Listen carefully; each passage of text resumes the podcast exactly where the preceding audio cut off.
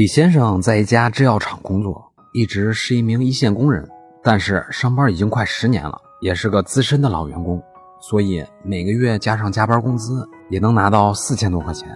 这在当地来说工资还算不错了。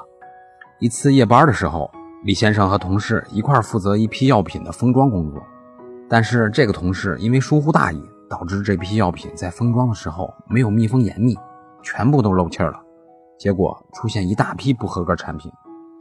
李先生气不过，因为这是要扣工资的呀，所以就和同事发生了争吵，而且骂了同事一句。结果这事儿就被班组长知道了，就罚了李先生200块钱，罚了那个同事呢150块钱。李先生感觉真是憋屈，就问公司有没有这个罚款的权利，答案是没有，我国现在的法律没有给公司罚款的权利。当然原来是有这样类似的条款的，但是这个条款早在2008年就被废止了，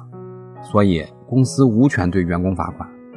只是因员工个人原因给公司造成损失的，公司可以扣员工的工资，这个法律倒是允许的，不过扣工资的额度也不能超过当月工资的 20%，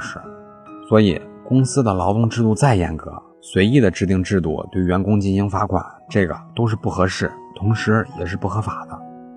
那么以上就是今天的音频，供您参考。